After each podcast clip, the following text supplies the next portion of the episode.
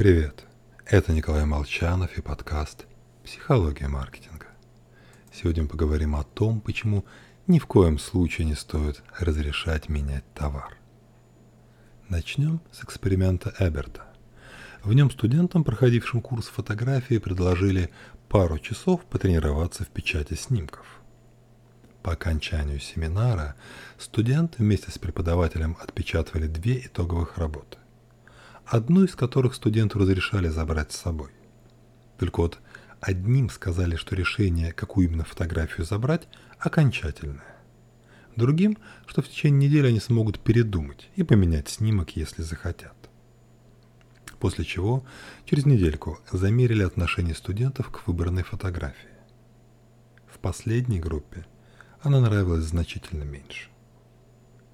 Потому что мы ценим вещи, которые нам принадлежат. А если знаем, что с продуктом, возможно, придется расстаться, стараемся не привязываться к нему. Просто чтобы не испытывать боль утраты. Забавно, но на сознательном уровне покупатели этого не понимают. Думают и действуют строго противоположным образом. Готовы переплатить за возможность вернуть товар в течение длительного срока. Ценят возможность обменять без чека – любит тест-драйвы и попытки попробовать. Хотя в реальности из-за этого испытывают лишь чувство большего неудовлетворения. Вывод. Покупатель хочет и готов платить за наличие больших степеней свободы, но будет доволен, если его свобода действий станет ограничена. Поэтому надо выбирать даем клиенту либо одно, либо другое.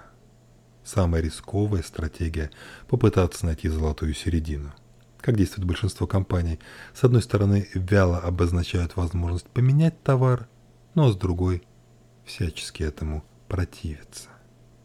С вами был Николай Молчанов и подкаст «Психология маркетинга».